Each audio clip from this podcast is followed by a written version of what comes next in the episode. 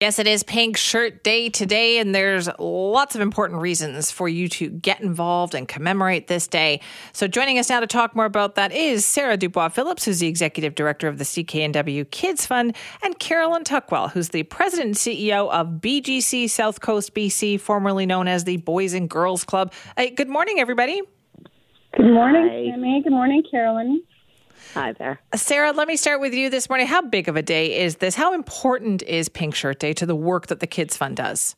Well, it's it's incredibly important, and you know I think that we're emphasizing that um, you know this campaign we hope isn't just a day. We hope that it's year round. That it's important that we show empathy and kindness. But um, today today is a big day. Um, as you know, we're going to be highlighting Pink Shirt Day all day on on CKNW.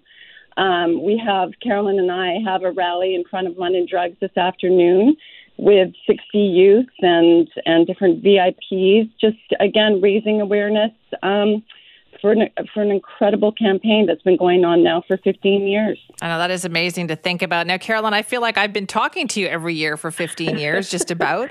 How important sure has. Pink Shirt Day been for BGC South Coast?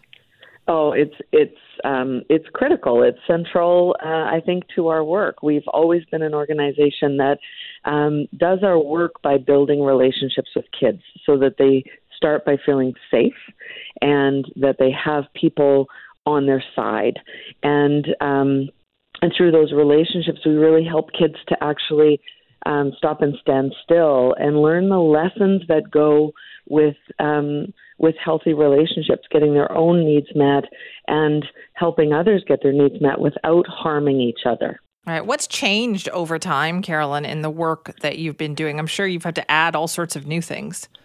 Oh my goodness, it's it's so true. I think the early days were all about helping people to understand that bullying is not a rite of passage. Um, we've we've dealt then over the over the years to expand our thinking and our conversations to um, acceptance of difference between um, each other, um, issues around uh, LGBTQ um, uh, acceptance and um, and and you know what can happen in the online world, which is for kids, their both their playground and their library. Um, and now today, all the calls for social change really around acceptance of each other across um, cultures and races and um, and addressing power. All of that really comes down to whether we as people can choose to actually open with kindness and empathy and why we love Pink Shirt Day so much, lifting each other up instead of tearing each other down. That's a great message. So, Sarah, how can people get involved today? How can we help? Well, you know, it's again right now we just the, the importance is just raising the awareness, but also raising funds because what we do at, at the Kids Fund is we raise the funds and then we distribute it to organizations that are really working towards what Carolyn was talking about, you know, that are working towards um, just ensuring that there's, you know, places to go for youth that are being bullied, that there's, you know, um, places where if you're got, suffering from mental health issues, that you can reach out. So I would really, um, if if you can, if people would like to donate, just visit our website at pinkshirt.ca, and it's very easy to donate online. Well, thank you so much to both of you for being with us this morning. Thank you, Simi. And have a great pink shirt day. That's Sarah Dubois Phillips, Executive Director of the CKNW Kids Fund, and Carolyn Tuckwell, President and CEO of BGC South Coast BC, formerly known as the Boys and Girls Clubs. They do amazing work uh, helping with anti bullying programs.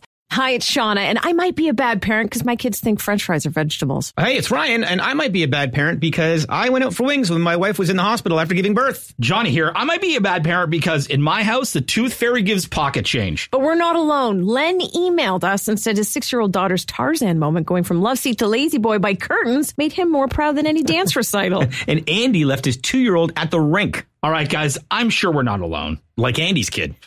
For stories and confessions like this, make sure you check out our podcast. It's called Bad Parents, and it's available wherever you get your podcasts. I left a glove at the rink.